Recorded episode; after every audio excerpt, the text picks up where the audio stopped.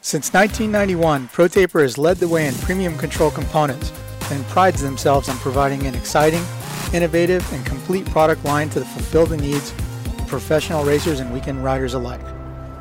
Through revolutionary ideas like the oversized 1 and 1 8 inch handlebar and the micro handlebar kit, the only control system purpose built for youth riders, ProTaper continues to push the limits and transform how we experience riding our motorcycles. Visit protaper.com for more. Good morning, everyone. Welcome to the Kickstart Podcast presented by Pro Taper. I'm Donn Maeda, joined in Menifee by Chase Curtis. Of course, Mike Antonovich is home in Illinois, and Alex Ray is in Sentosa Beach, Singapore, calling in for today's show. Um, we took yesterday off to observe Juneteenth, and uh, we're back here today, Tuesday, on the Tuesday after the High Point National. And guys, what a uh, what a weekend full of racing, huh? What a race! Dude, That's some Yeah, the I best mean- racing I've seen in so long. hmm it was High Point did not disappoint. That's for sure. I don't know if it was because of the track or the layout or, or what, but there was so much close racing that I don't know. I feel like we haven't seen it like that in years. I feel like for me, this is one of those races that you know we'll be watching on YouTube for the next ten years.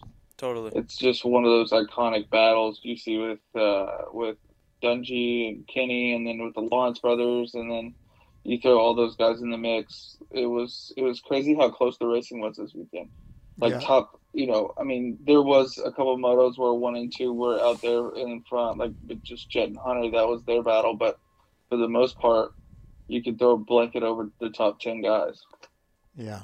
How how must that feel You know- for uh, how must that must that feel for Jett and Hunter to battle like they did in the second 250 moto? Like I mean, dude, it's your brother. and you- Right. Like how awesome is that? And and what a memory for those two guys for the rest of their lives, right? hmm I think that they both enjoyed it. I mean, they definitely did because after a few minutes, um, you could tell how happy-go-lucky they were. But don't discredit how much Hunter wanted that one. He was pretty mad, and even Jett kind of realized, like, oh wow, it's he he's not happy he lost that one. So. uh Even if you watch that, how was your weekend? He's like, yeah, you know, he wasn't that happy with me, and I get it, but you know, I understand. Like, you could tell the Jets, like, oh, oh, okay, I, I, this is the first time we've ever really gone after the same thing like that. So, this is an interesting dynamic to watch these next few weeks because uh, I was wondering when it was going to happen, and now we saw it happen. And I don't think it was anything bad against either boy. It's just like it's two dudes going for the same thing, and Hunter had done so well, and then to see kind of how Jett just waited and then pounced on a couple little mistakes and then got it. Like when they came, okay, I was standing at the top of the hill where that left-hander before the finish line is. When they came up that triple uphill on the last lap to come get the checkered flag, and they're within six feet of each other, everybody that couldn't see because it was blind there when they're coming up the hill were just like, "Oh my god, look how close they are." Yeah, you know, like when there's teammates that get along really great and they start battling for a championship together, you know, then they kind of separate a little bit. Like we've all seen, you know, like remember in the past with Jeremy Martin on the star rig under the yeah. in his own little thing outside. yeah. I mean, can that happen between two brothers? I mean, they're so close, right? right. It's just you wonder if it's ever going to get uh, tense. You got to think at moments it's going to. I mean, like Anton said, this is the first time we've seen them actually be one and two, and it's pretty blatantly obvious and clear that they're one and two. So uh, it's going to be hard because they're not just teammates; they're brothers, obviously, and they're best friends, and they spend literally every single second together. Same team, same bike. It's really just, hey, I'm the faster brother when you're on the same equipment like that. You can't have any other like, oh, his bike's faster or anything like that. You know? Yeah, it'd be kind of like if Anton started drifting, Yeah, and, and you Mhm, know, in the there's same a car. rivalry between him and Kyle. yeah, Yeah, and I like I like too how they they leave the camera on the guys after the moto, right? Like you see the guys after second moto, they come in, they're all hot, they're pissed off, or you know, or whatever. But then you see Jett just sort of you know, he's all happy. He just won the race. He's like, yeah, that was fun. That was a nice one, brother. Like we were ripping, and then you can just see Hunter's face, like at the he like he wanted that win, right? And then you he's he's kind of like at, at that moment he's like, shut the hell up, but at the same time, like he he wasn't that way. You know what I mean? Like it took him a second to like catch his bearings and then really be like, all right, yeah, that was a fun race. But he was also absolutely pissed at the same time, right? You can just tell. Mm-hmm. But props to him for just being a good sportsman about it. You know, I mean, hell, it is his brother. You know, they are family, but it, it I'm sure it can be tough sometimes. Yeah. You know, it's funny because ever since I met Hunter, you know, and he was the guy who came over and raced pro. Jett was still an amateur, but I remember just little comments that Hunter would make to me, like, "Oh, well, wait till you meet my brother. You know, he's the fast one, or he's the good-looking one, or, you know, he's always been like the older brother in the shadow of the younger brother, kind of. Mm-hmm. And so that's why I think it's so sweet this year to see him really challenging, and because obviously Jet has had immediate success in the pro ranks, and Hunter has had injuries and bad luck. Yeah. And to see him challenge little brother now is, is pretty sweet, I think. For yeah. me, it is. It's where he wants to be. I mean, I had a conversation with him before Supercross season, and I asked him like, "Hey, was it was it cool to see your brother have all that success in the outdoors and win a championship?" And he flat out, like, straight face said, "No." like I, that's what I wanted. It wasn't cool at all. so, yeah, it's good to see him be there this year. Yeah, and then uh, good for Jo Shimoda getting on the podium. Mm-hmm. I think uh, I think that was pretty sick, and it's so funny. Lucas Mirtl has like dude, he's like the new guys. Aldon or something. oh man, I don't know. And then what? Even Maximus had a decent day, right? Eighth. Yeah, and I think he was coming. He came from way back from what I what I saw. I think so. Yeah, good day for him. Mm-hmm. Long overdue, good day for him too. Mm-hmm. You know, I think that there there have been so many issues. Like even last week at, at Thunder Valley, he had a bike issue and didn't get to ride and they're trying. Like, I mean, there's so many people that had high expectations of Max, and especially after last year, and to see where he is and the unorthodox approach that they're taking, um, to see the little stutter steps that they've had along the way has been, you know, unfortunate for them. But they've responded really well to it. He told me he's in Florida now to do some work. I think it'll be interesting to see how he comes on in these next four races through the middle of the summer because we haven't really gotten the chance to see that from him yet. Yeah. Mm-hmm. Anton, um, it seemed like a little bit of an off day maybe for the Star guys. Uh, I would, I, dude. I, would like to know what all is going. Because as we talked about last week, there are some bike changes, but then looking at the bikes from this week, they're all quite different. Mm-hmm. Um, some guys have more stock parts on than others do. Other guys have aftermarket sponsor parts on there. So like there is stuff that's on there, um, but they were pretty disheartened about that. Justin had done well. You know, he was in the thick of that stuff for just a little bit, but then um, as things were going on, he just got dropped. You know, and I think that was pretty frustrating for him. Uh, Levi had a crash in the first moto, came charging back and got into points, which was pretty good. But then realistically, like, I didn't see very much of LeBlanc that it felt like. Mm-hmm. And Thrasher did really, really well, especially coming off the week that he had last week where he left in a sling and no one knew if he was going to race. But still, even then, I think that, like, all things considered, it was just a tough week overall for all those guys. And you can tell that they're definitely searching for what they got to do to get it right right now. Mm-hmm. It's so weird to see. Their bike was so good last year. They didn't change anything besides adding pro taper bars this year, and obviously those are better. So I don't I don't understand why they're scratching their heads so much. Unless they went just so dang far, but that they have like they got to have somewhere like, "Oh, this is the setting we used last year." Like just throw that back on. Yeah, go back to baseline, right? Yeah. And I want to I want to say this about Justin Cooper in that second moto. I've never feel I feel like every time I've seen him ride, like whether he's winning, he's on the podium, or he's top five, whatever it is, it always looks like he's riding within his comfort zone. It always looks like it's easy for him. He's hitting his ruts, he's doing everything. This is the first time I actually seen him like I, I ride out of his comfort zone to try and stay with those guys. I don't know. That's just me. That's what I seen watching the race. Like in that second moto, he got the start and he was doing everything that he could to catch those guys and to stay with them. And I feel like he tried to stay with them as long as he could, but he just couldn't sustain it. Obviously, You know, I mean, he's still building fitness from his injury, but like that's the first time I feel like I've seen him ride outside of his comfort zone.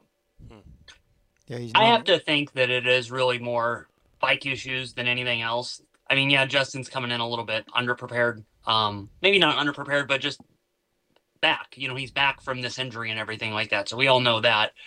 But uh, watching him in Thunder Valley last week and hearing him say, you know, there for a few laps, I caught my flow, I was hitting all my marks.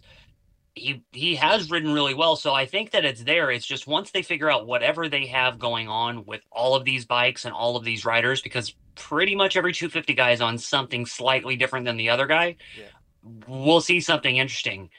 Again, as as you said, Chase, and to point out, remember last year, almost every guy was on an identical setup, and we Yeah. were all just raving over what Star was doing. Oh my God, they cut this much weight off of a factory 450, and they're doing this with the 250, and this, this, and this. And it's like, okay, well, what happened? And I, I just, is that the pursuit of perfection that everybody always runs into, and is this the cost of it? I think that that's what we'll be looking for for these guys through these next few weeks for sure. or have other guys' bikes gotten better? Yeah, maybe. Um, what else in the two And I feel like? Star is one of the only teams right now that doesn't have a test rider. That's true. Surprisingly, too, because was Chiz doing some test riding stuff? Because that's kind of what it seemed like. He was even making like little social media comments about them trying stock stuff, like "Wonder where you got that from" and things. So I'm sure that Chiz has had a little bit of input in what that bike was doing. Yeah. Hey, uh, Mm. so speaking of the 250 class, we've got rider DiFrancesco coming up, starting at Redbud, and uh, but it's kind of weird. He's racing Mammoth this weekend, huh? I saw I saw a picture of his yellow plates up there. Hmm. But uh, but yeah. So when we were at uh, KCRP two weekends ago, uh, Ryder was there on Saturday practicing, and he came up and he's like, "Hey, dude, I'm racing Redbud." And uh, A- Anton, how does that rule work? It's like it, it's a provision to allow A-class amateur riders to dip their toes into the deep end because he says he can earn 40 point up to 40 yeah, points. it's a it's basically a thing so guys can start testing the ropes. You know, where Europe has the EMX classes where guys are able to, to ride and try these real pro tracks, especially in like EMX 250 or whatever. Uh, this is kind of the MX Sports equivalent of that, where they're not equivalent, but their version of like, hey, we're going to try to give you guys a little bit more experience. Mhm. So yeah, as long as you don't break that break that point threshold before Loretta's, you can keep your eligibility and then go back to Loretta's this summer. Um, and I think too that's where they were with Romano. You know, they had even said he's just going to do a few and then he'll drop back out and then he'll go race the summer and then he'll come back after that's over. But uh, he was doing so well, and they knew that if he kept it going, he was going to break that point threshold. So they just kept him on. Uh, it's an interesting rule. I don't really, I don't know. I think it's so odd because one day at a pro national is so different than one week at Loretta's, and what you're going to learn in that day and the competition you're going to go against compared to the competition you're going to go against at Loretta's is so different. So, like, it, it's just so odd. I don't know what some people expect to take away from that. Like, do they think that some of these A class kids need to come in and be like podium contenders? Because then that really throws a weird look on like how good is A class racing in the 250 class? Like, how big is that gap? yeah. But as we've seen from some of these guys, the gap can be really big or it can be really small, just depending on who you are. Some dudes struggle, some dudes take off and kill it. Yeah. It's funny to. Hey Ray, what are you doing, bro? Are you taking a shit? Maybe you fell No, asleep. is that what it sounds like? It sounded like you're like I must. you had I like probably some. did. Who knows? I don't know. Well, it's funny to hear uh, Ryder's take. He's like done all this math, right? And he's like, "Well, I can go 11-11 in both motos at at the first two races and still make Loretta's, or if I go 5-5 at Redbud, I'm right there." And I'm like, "Well, what's the, what's the goal? What's the strategy? Are you going to, you know, say you're going to get more than 40 points? Are you going to pull off? Are you going to sandbag?" And he's all, uh, you could tell he wants to stay in hmm the pro class. But uh, I don't know. I mean, there was talk. There was talk during Supercross season of him just moving up Straight away. and doing the entire series like Romano did. Yeah, so I know he wants to be there. I mean, I talked to him at Salt Lake City, and he, at even with what two three weeks away from the beginning of the series, he he told me that he was ready and he wanted to go. So yeah, I'm excited. I think he'll. I think he'll he'll kind of be in for a little bit of a shocker, maybe. But uh, I mean, his pace is good. We see him ride all the time with the rest of the guys. He's right there with everyone. But you got to think those are tracks he's used to out here. And Yeah, for sure. I mean, we see it every time they move up. Even Romano, talking to Romano and LeBlanc, those first two rounds was funny because they were just like, "Holy shit!" but yeah, it'll be exciting. Yeah. You know, he was uh so he was at Paris last Friday and he looked really really fast there. But you know who also looked fast? Carson. Yes. When is Carson coming back to the races? Hey Ray? Uh, I'm thinking. It, I think it may be Redbud. yeah, Yeah. that's what I heard Yeah. too. Yeah, he looks solid. Mumphy was flying. Yeah. Yeah. Yeah, I think He's outdoors is is his deal. I mean, like he's had some time off, obviously with his injury, so I don't know how his fitness is going to be. But the kid can go fast. yeah. Like he always has been. Like he was a top amateur for years. He just had a couple rough rough goes at it with with luck and and teams going away. You know, I think now that he's on like a solid program, I think he's gonna he's gonna spread his wings. You know what I mean? Mhm. But uh, hey, on on Ryder D, uh, how does that work with his gear deal? Obviously, he was running. I've seen some photos of him in Fox. Will he be in Fox at Redbud and then switch back to running for Loretta's if he does it, or is he Fox No. full time now? It sounds like he's Fox full time now. I mean, we'll see if he's really racing Mammoth. We'll see this weekend. But from what I hear, he's Fox full time now. Oh yeah, we haven't seen photos of Mammoth yet. No, yeah, Okay. But yeah, he was uh Benny Benny Tazi, Benny from the vlog. He was out at uh Paris outfitting him with the new Bell Moto 10. hmm So, yeah, I don't know. I asked Ryder, it's like, hey, is it weird? Like, and used said a whole different bike and different gear and everything? And he said, kind of. But uh, I don't know.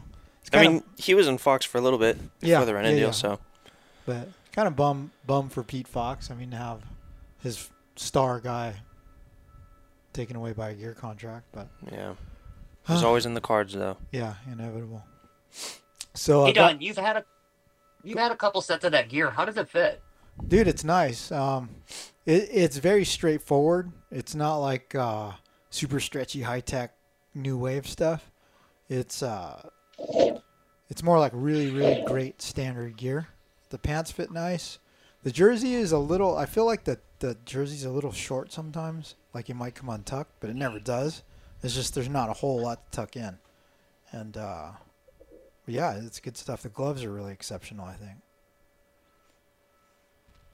But uh, I don't know. I, I gotta see how it compares to canvas, but I don't have any canvas gear, and RV keeps flapping his lips like, "Ah, "Get your set." Anyway, guys, let's take a quick break to uh, hear from our sponsors. We'll be back for more. Have you heard that Yoshimura is now making bicycle components? That's right. Their first product to market, the Chileo pedal, was over two years in development, and now they're ready for your mountain bike or BMX bike. Made in the USA and available in two sizes, you have to see these masterpieces of machining to appreciate them. They're most likely the last pedals you'll ever need for your bicycle. Now shipping worldwide, check them out at yoshimuracycling.com. Hi, Swap Moto Live listeners. This is Alex Martin. At Arai, every helmet is handcrafted with dedication to pursue gains and protection, and that is exactly why I choose to race an Arai helmet. This lifeblood of obsession with protection is driven by a single shareholder and runs through every person who builds an Arai helmet. This is what sets Arai apart. This is Arai.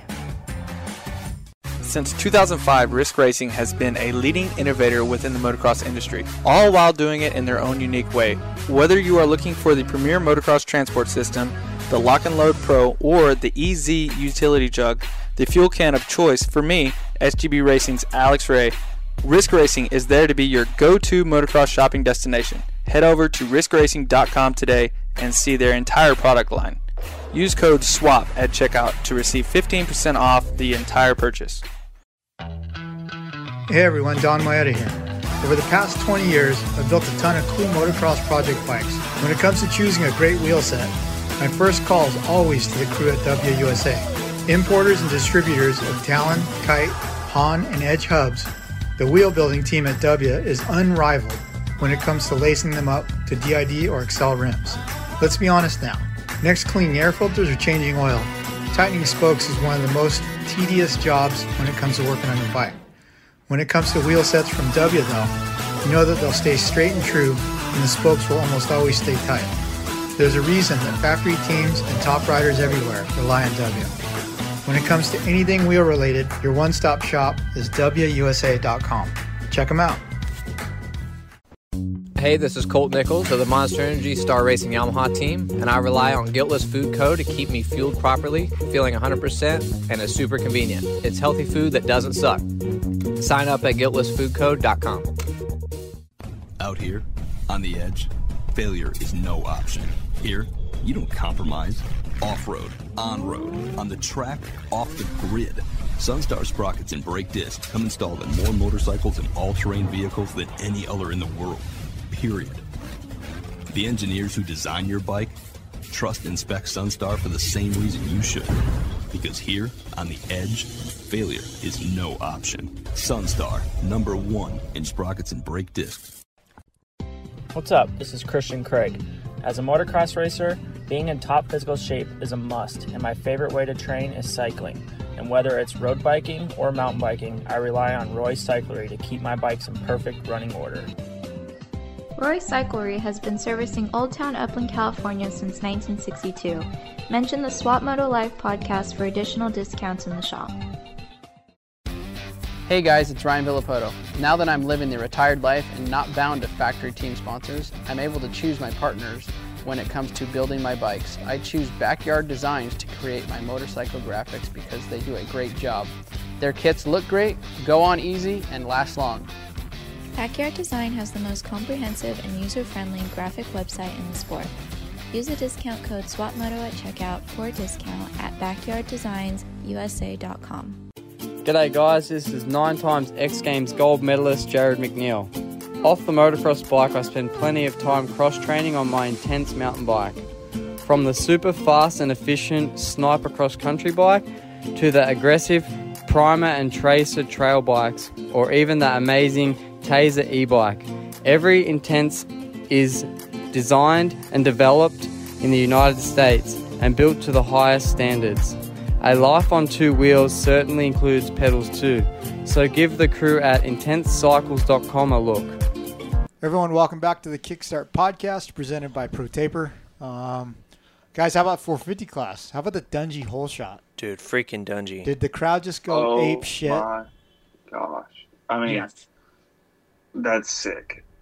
No, I feel like no one expected him to do that, especially after going, you know, seven eight or eight eight at at Thunder Valley. You know, with him being sick and everything, and he just backed it up, dude. I mean, even the first moto, he was so feisty, so racy. Like him and I feel like him and Kenny battled every single lap the whole day. You Yeah. know, like first first moto, second moto, all the way to the last lap, and that was crazy. Anton, I didn't see where Roczen got him that last lap in the second moto, but but yeah, I mean he man, he was putting on a charge. That whole shot was really good for him. I think that lit a fire under his belt. I get I think it gave him confidence. I think that that's what he needed to to move move forward a little bit and get that to that next level where he needs to be to be on the podium like he said he wanted to be. Hmm I agree with you on the whole shot thing, A Ray, but I think that it was also kind of building from that first moto. I don't I don't know how much they showed it on TV or not, but um, him and Kenny's battle and the back and forth that they had and the lappers that they're going through was awesome. And I even asked both of them the variable of Joey that was right in front of him. Joey had a great start and was hanging on, doing everything that he needed to do, but you could tell that they were faster than Joey was. Joey did an excellent job of holding his position and not letting him by, and that really did throw like the wrench into Kenny's ride of like, okay, this is this is how Ryan's gonna make up all this ground on me. And then to see him in the second moto, dude, Ryan was on it, and I agree with you. I think that the intensity that we were questioning, like, is he gonna ride on that ragged edge or not? I don't really know. Dude, he's Ryan. on the ra- he's ragged ragged edge right dude now. but he doesn't even look like it he, Yeah. he did not look like he did not look like he was putting anything really that wrong from watching at the track you know there was stuff that i was Yeah. watching eli do where i'm just like oh my gosh how could he go any faster and there was stuff that i was watching ryan do where i'm just like dude ryan's on it like he's just going forward but um again i think these next few weeks are going to be like we've been saying and been saying, he he's in it now. He's he sees what he's got. He knows how close he is. I think it's going to get really interesting. Is it title worthy and all that stuff? I don't know. It's still really soon to say, especially with what Chase and Eli are doing right now. But uh, Dunge is going to win a couple of these before it's over for sure. Now, I think it's it's coming. Wow. I mean, I wonder. Really, get him on some tracks that he's comfortable with, that he really likes. Millville, Redbud, like those type of tracks. Hell, maybe even Southwick. I mean, he, yeah, yeah. I, th- I think I think he can put off some good rides and Yeah. uh, and some good results for sure. Hey, Yeah, on that note, too, uh, what did you hear about Cairoli? You know, I mean, obviously you were there. That first moto, how banged up was his knee? Pretty banged up.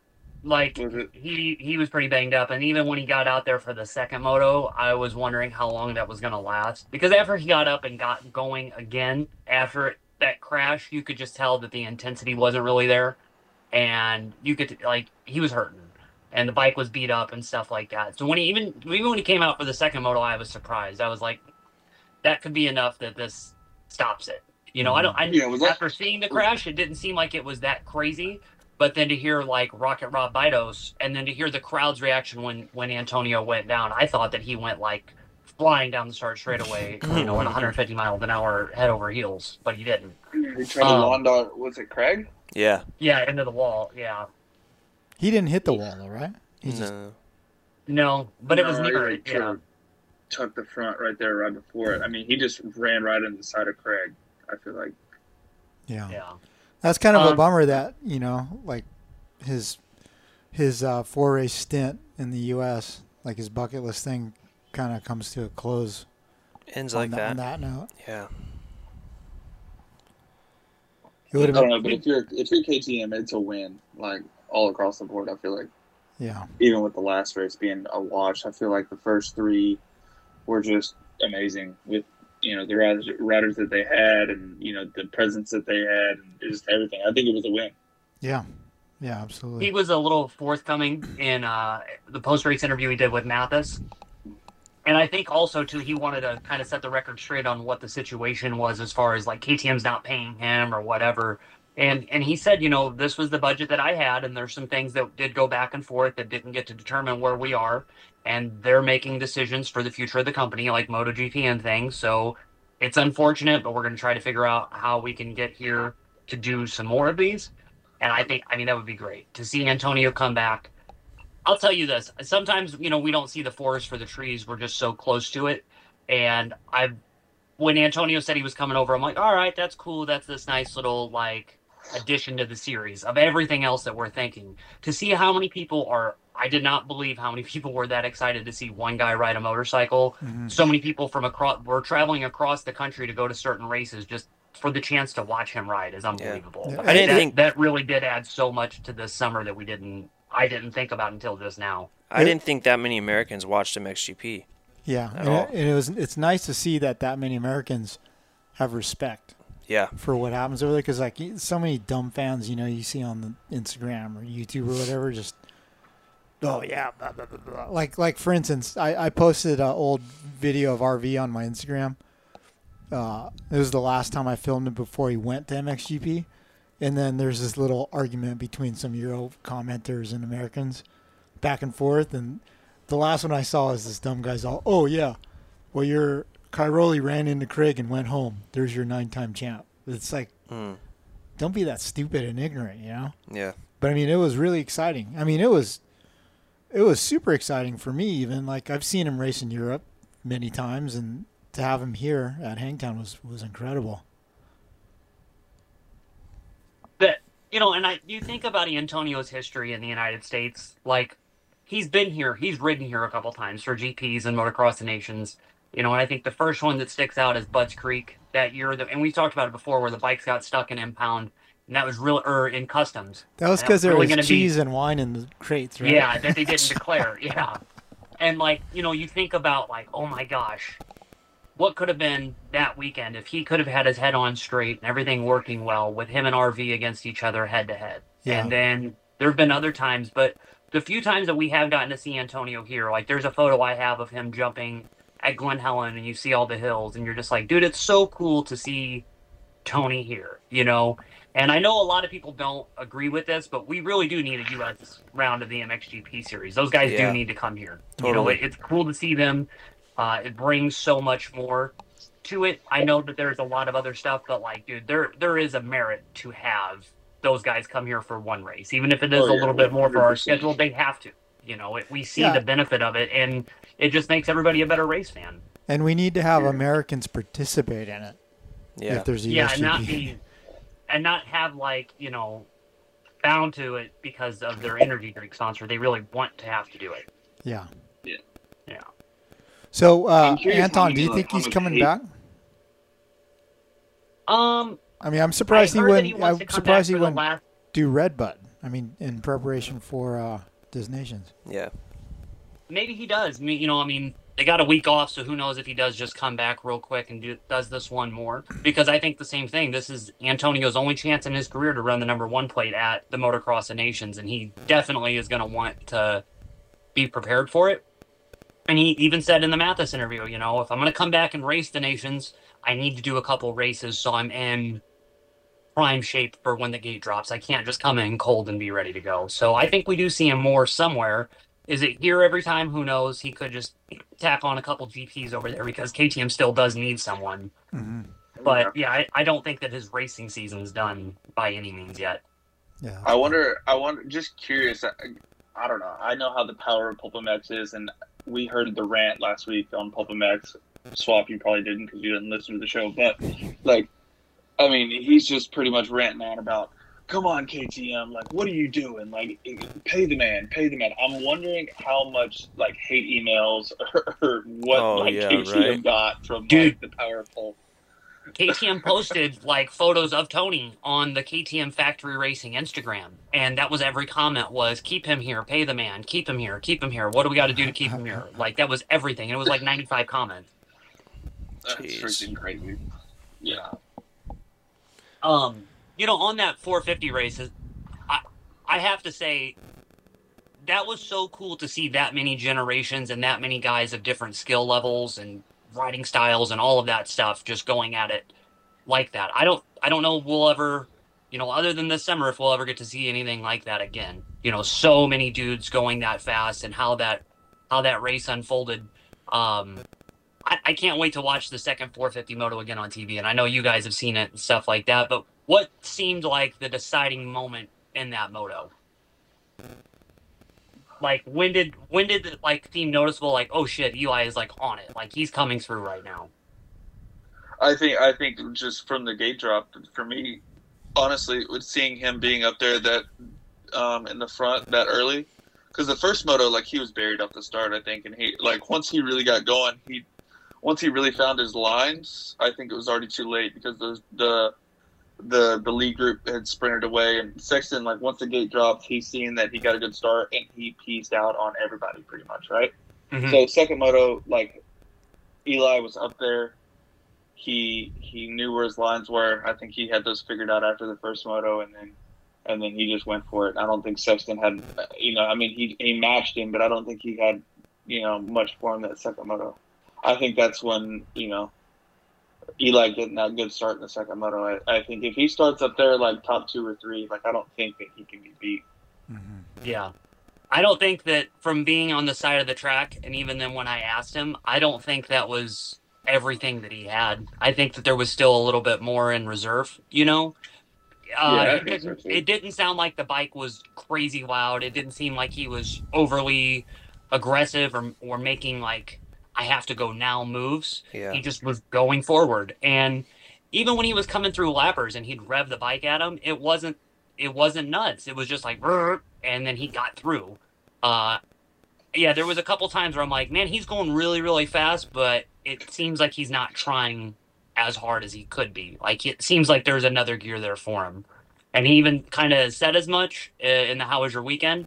Mm-hmm. So I wonder when we do see him go just completely balls to the wall at some point this summer. Yeah. Oh, you know it's coming. Yeah. Did they show did they show Dungey after the finish line in the second moto? Mm. Yeah. Did they show him like motion Cullin Park to come over and him give Cullin Park an earful? Oh, oh no, no. I- Dude, that shit that. I was laughing like not at Cullin, but I was like, dude, you know, Ryan Dungey had to have been Cullin Park's like hero because Yeah. just the age Yeah. and everything. But I guess him and another guy are what got in the way and allowed Kenny to get by. And Dungey was fired up. Like I have not seen Dungey that fired up in a very long time in all of his races. But he even did like the finger, like "Come here, I got to talk to you." He'd be doing that kind of stuff. It's and like I was being just called to the principal's office. Oh man. Hey, on that second moto, like you see Sexton go one two, and then Eli go two one. Do you think Sexton was thinking more like championship in that second moto? Like, hey, like he didn't gain any points on me today. We go one two two one. We we Tie. swap, you know, moto finishes. Do you think he just sort of like let it go and think change championships and, and not do anything stupid, or like do you think he really wanted to win that one? Probably. I think so because once you realize there's no match in Eli, and he even said, you know, we didn't lose points on the day, which was important. And the guy that he was trying to gain points on finished behind him, which was Ken at this point. Um, yeah, I, I think so. I think that he kind of knew and lived to fight another day. You know, there's four more, like he said in How Was Your Weekend, there's four really important races coming up. One track that he is admitted is not his best track, which is Southwick because Yeah. of the sand and then the hard base underneath.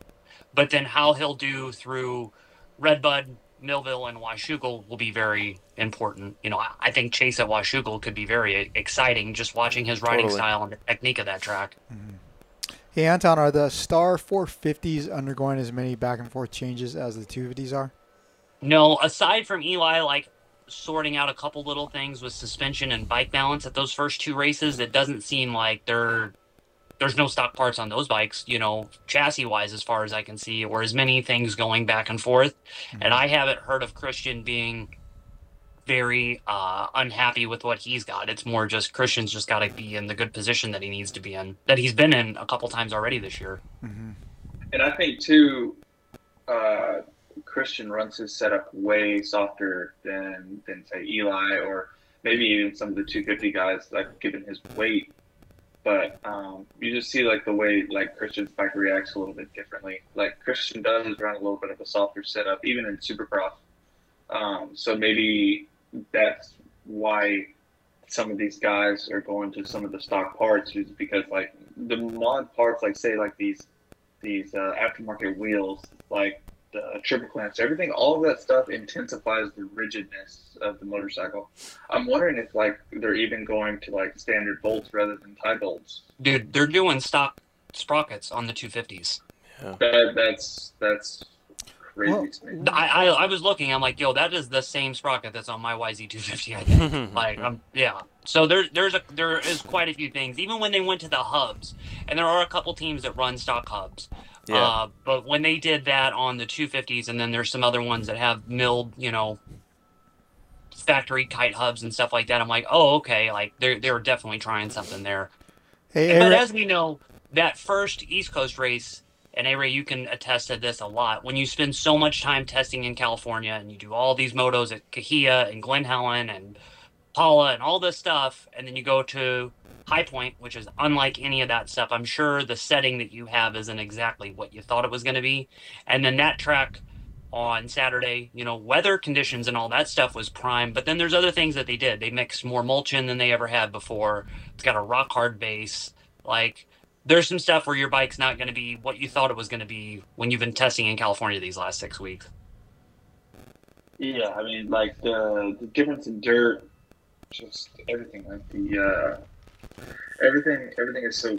It feels so rigid almost. You need to like set your s- suspension up. Say if you go to Glen Helen on a Thursday, right, and or on a Tuesday, and it's dry slick, and they didn't have their full prep, like you're gonna want to soften your bike up a little bit, you know, to make yourself feel a little bit more comfortable. And you, but you can't be testing for that type of stuff. Like if you go to the races, the bumps are freaking so much higher. The ruts are so much deeper. They got G outs, like kickers on the jumps. The the race prep is so much different than than what we test on. So it's that's why I think that some of these guys, like maybe even in Florida, I don't know because I've been watching like some blogs. Like they've been riding in other places. They've been riding MTF, GPF, uh, the Goat Farm. They've been trying all these different areas. So I don't really understand why their setup would be that far off. But I mean, hey, who knows? Hey, Alex, what what effect would a stock sprocket have on the way a bike handles? The only thing I could, um, I would assume, would be maybe like accelerating out of a corner, like the chatter bumps. Mm-hmm. You know, like say if you're like coming out of a corner somewhere like like Pala, you know how it was like super chattery, right to left, like you're, you know, I don't know. I think it's more of the effect it has on the that stock rear wheel, like just the how Yeah, it's like binding the to that the acceleration coming- softness. Mm. Yeah, the acceleration coming out of the corner, I feel like they might have been just had like a harsh, harsh feel, like coming out of the corners, like really accelerating, accelerating out of the corners. Yeah. That's what I feel like. Maybe, maybe that might help a little bit, but yeah, I don't. I mean, what is it? It's a steel sprocket, like the stock one. No, it's aluminum. No, aluminum. It's aluminum as well, Aluminum. but it's I think it's uh I mean, I don't know. It definitely doesn't have like all the cutouts and everything that a typical um, aftermarket sprocket would. Mm-hmm. What sprocket do they even run? Sunstar. And even, even what if, what if it's even heavier, like a little bit more weight, like on the rear wheel? That Yeah, could help maybe. with like, you know, like uh, I don't know. It might even, like if it's a little bit heavier, it might give it a little bit more traction towards the back end or something. Now we're gonna have to ask. Maybe you could dig into that this next couple weekends at the races, Michael. Oh, that sounds weird, huh? Calling him Michael. Yeah, it was weird. I don't think uh, I don't think Star wants to talk about that either. Prob- Probably not. Huh? Um, well, hey, you guys got next weekend off. There's no Yes, race, sir. no race this weekend, and then it comes back at Redbud. Anton or not Anton, sorry. Alex, how how do you watch the race? Uh, so I either watch it on the U or on the Mav TV app. Uh, if the Mav TV app is not working, um, I will just go straight to YouTube. Okay. Yeah, okay. I've been I've been struggling and I I found some YouTube yeah, stuff I think but I think everybody's been struggling a little bit, but it's what we got. We got to deal with it, I guess, right? Yeah. Yeah. Uh, So- I, I I think I mean, dude, there were a lot of people that have still been pretty mad about it, but it seemed a little better this weekend from what I heard. Um, I got a lot of uh, a lot of commercials over over Weigandt talking. I got a Honda commercial in the middle of the replay I was watching Yeah. last night, in like the middle of the 450 moto, and you can hear everybody. You can still hear all the riding, but you just see them riding at Cheney Ranch. Yeah, yeah, yeah, yeah. I saw that one. Yeah. Oh man, man, man. So, uh, A Ray, sixteen hour flight or no, eighteen hour flight to Singapore. You just completed today, right? Yeah, yeah. I listen. I watched about ten movies. Um, I slept a little bit. Uh, the, the seats that we were in, I mean, they're not bad. Obviously, they're not like first class or anything, but they're not bad. Mm-hmm. Um, they reclined pretty good. Um, but yeah, I mean, it was a very, very long flight. Exhausting. So, is thing. the race on the beach that's right in front of the hotel? Yes, Oh, so you walk out the front door to the race. pretty much. Yeah. Oh, You're gonna be getting geared up in your hotel room. Dude, I almost didn't even bring like knee braces. I almost just brought like knee pads because I wanted to save some weight in my bag so I could bring some more stuff, but I didn't. Does, does Oh, dude, you can buy a you can buy a fake Louis Vuitton full 9800 down there and ship everything you want back with you. There you go. I don't. Do they have fake shit in Singapore? Did you bring your RDX two point whatever boots? Two point twos. Two point two. Sorry. Alex. Alex. Maybe he thought I was talking to you. Yeah, I'm wearing RDX 2.2s there. Really? Yeah.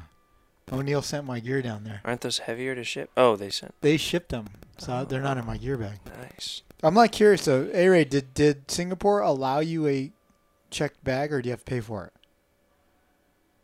Oh, I think we lost Alex. He fell Dang. I asleep. think we lost him. Yeah.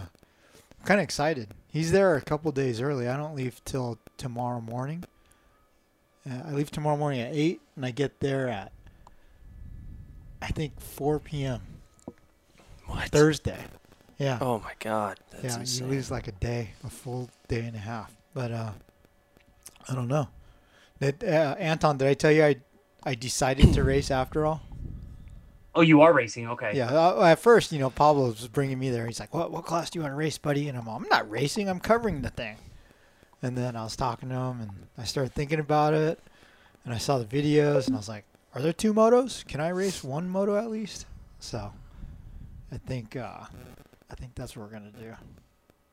Yeah, this goes very big against your uh, I don't ride out of state or I don't like to ride out of state Yeah. uh, guidelines. So Well, you I know, think this is we've little changed this year. I, I've I've uh, I've expanded. I've spread my wings because I Yeah. Yeah. had a great time testing at Redbud with Chase and, and Pat and He had the Then I- time of his life and Barcelona. Stark, yeah. Yeah. So why not? It's gonna be quite a I'm year. glad everybody's having fun. Yeah. So anyway, did did did uh, Singapore let you check a bag, or did you have to pay five hundred bucks for it? No, no, I checked two bags. You didn't have to pay at all. Yeah, it's two bags, huh? Wow. I saw that. Yeah, yeah, it's badass. Everything, everything went smooth. It was actually pretty easy. And did you get Um, through? Did you get through with the carry-on with five Stacyc batteries? Okay. I just put them in my check bag. You put them in your check bag, dude. You're not Yeah. supposed to put. For real, lithium ion. Uh, did they yeah, make I it? told him. I told. He's like, "Hey, do you have any batteries?" I was like, "Yeah, like I have like some smaller batteries in my check bag." You know, he's like, "What kind of batteries?" I was like, "Oh, they're like like uh, smaller like uh, bicycle batteries." He says, "Oh, that's fine. Yeah, as long as you Yeah. don't have any car batteries, as long as you don't Car- have any car batteries, you're fine." yeah, man didn't realize you got five DeWalt batteries under the front. Yeah, yeah. yeah. Really, Yeah, you no, checked no, it? no, no, no. Yeah, I checked that motherfucker, dude. I, I wouldn't carry on fucking five fucking batteries. Heavy, Dude, I had a backpack. Yeah. Yeah, no, no, I ain't doing that shit. Yeah. So How was the food on the flight, A Ray? Oh, it was terrible. that's Yeah, right. Swap probably like it. it. It's something that he would like. Oh shit! Monkey balls. And yeah, I had, I had a dog for dinner. I don't know, but uh, but yeah. So I'll probably see you guys at Redbud. I don't know if I'm going to Southwick yet. Um, I I have to go back to Colorado and have surgery again on my wrist. Because you snapped that bitch. Yep. So, uh, pretty much, like, it's been a bone bruise, like, this whole time. Bone bruise, bone bruise, bone bruise. And it, it honestly, it took him a while to find it. I mean, I got x-rays, CT, MRI, everything on this thing, right? And it's really hard to see, but I pretty much, I broke my fusion apart whenever I crashed. So I've just been riding with a broken wrist this whole time. That's why I, it hasn't gotten any better. That's why it just hurts all the time, everything. So, I'm going to fly to Colorado, I think, on Thursday the 7th, and then I'll have surgery the 8th, and then, yeah, it depends on what I'm doing from there. Hopefully, Samantha gets to come with me and take care of me while I, you know, have surgery, and then, uh, and then, yeah, I'll be back. But, yeah, I guess they're going to put a couple screws in there and screw it together and clean it all up and all that stuff. So I'm excited, you know, I'm just glad that I'm not crazy and this thing just hurts constantly. So That you know I'm just, why I'm just happy now. that I'm just, huh? Now you know why it hurt. It wasn't just Yeah, now I know why it hurts. Now I know that like I don't have to deal with this for the rest of my life. He said, yeah, it'll, it'll be pain free. Everything will be fine. Like it'll be back to normal. I just need to fix it. I said, okay, cool. He Good to hear yeah, you're not like, just dude, a- the thing was perfect and the thing was perfect and I just yeah, I just keep messing it up. So yeah, Jeez. Were you gonna say, it's just pussy? one of those Yeah. things. yeah, yeah. My my wrist is gonna look like a freaking chopped up brisket. But Yeah. what are you gonna do? Are you are you gonna be able to uh, race through the pain and the sand this weekend? Uh, I mean, I'm gonna have to. Hell, I'm Dude, here. hey, wait. Uh, so that last video they put up, there's jumps on this track. Hell yeah! Dude, how do they make jumps out of sand? They You can didn't get see all the pictures of the Oh, freestyle They got this freaking back. Yeah, they got a freestyle ramp. Uh, this dude from Australia can come over here and jump onto the. I don't know how he's gonna do that, but and then yeah, yeah, no, dude, it's, it's fun. It's badass. So what do I I need mean, to expect? You said it's a? Like, one minute lap time. Uh, I don't know if it's even that, but I mean, yeah, I mean, there's a lot of tight turns and stuff. You'll have fun. I think Swap's getting nervous. Yeah, I'm nervous, dude. Do you guys like race through Why volleyball not? courts and stuff? I haven't raced in the sand since the the La, La Playa Grand Prix at Cantamar Sand Dunes in like '92, and I Bro, haven't, this, this and I haven't ridden a YZ250 since Dan the Dirt. dude, it's freaking sick. Yeah, it's you're probably gonna race Josh Grant's old CR or YZ250. Josh Grants. Did he fly over the last time? Yeah, he bought one of Josh Grant's like JGR 250s. Like it still has the graphics on it. No, no, no. He says I'm racing a brand new 22 YZ250.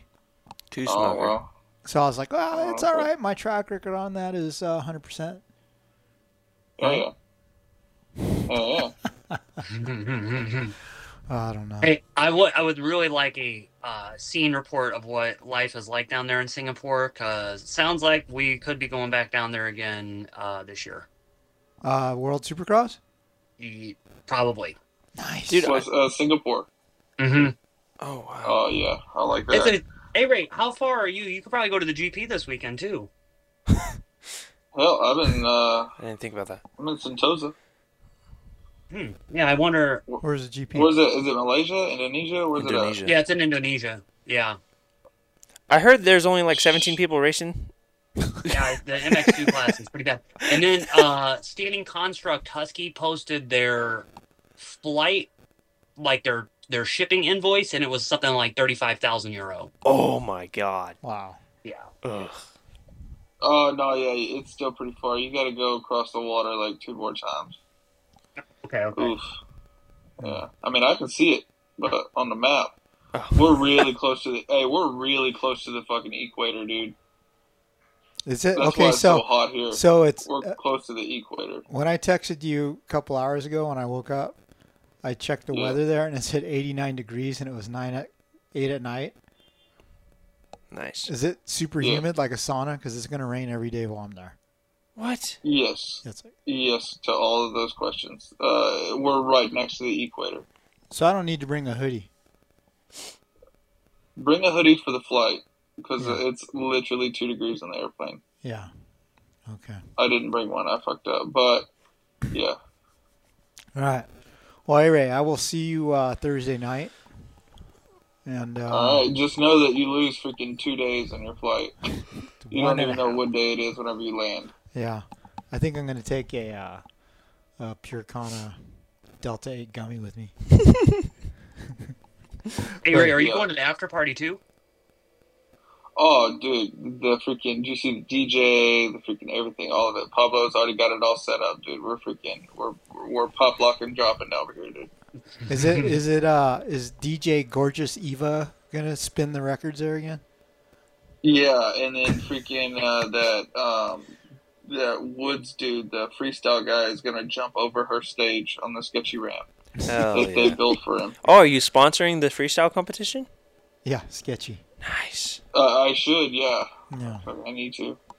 All right. So well, hey, Ray, we're gonna let you go to sleep, guys. We're going to uh, check out now. Um, I think next week's Kickstart podcast we'll do it on Wednesday when I'm back instead Okay. of trying to deal with all this time Yeah. delays and all that stuff. But uh, yeah, stay tuned to swapmotolive.com this weekend for some interesting content from the Singapore beach race at Sentosa Beach, and uh, yeah, some uh, some uh, funny stuff from Unire. I'm sure we're gonna get in some yeah, I'm trouble. still trying to figure out how to turn the lights off in the hotel room. Hey, what? Hey, Ray, do me a favor. Take a picture of the outlet on the wall and send it to me. I gotta go buy a. Oh a- a yeah, yeah. I fucked th- up. I, fu- I fucked up there too. I didn't bring. Uh, I didn't bring it over there. Is that- I found I found a, a voltage converter on uh, Amazon that's deliverable today in a pack of three. So if it's the right one, I'll order it and I'll bring you one. Oh yeah. So I'm taking a picture of it right now. all right, guys. Anton, enjoy the weekend off. Hey, Ray, I'll see you in a couple days. And uh, everyone, thank you for listening to the Kickstart podcast presented by ProTaper. Since 1991, ProTaper has led the way in premium control components and prides themselves on providing an exciting, innovative, and complete product line to fulfill the needs of professional racers and weekend riders alike. Through revolutionary ideas like the oversized 1 and 1 8 inch handlebar and the micro handlebar kit, the only control system purpose built for youth riders, ProTaper continues to push the limits and transform how we experience riding our motorcycles. Visit protaper.com for more.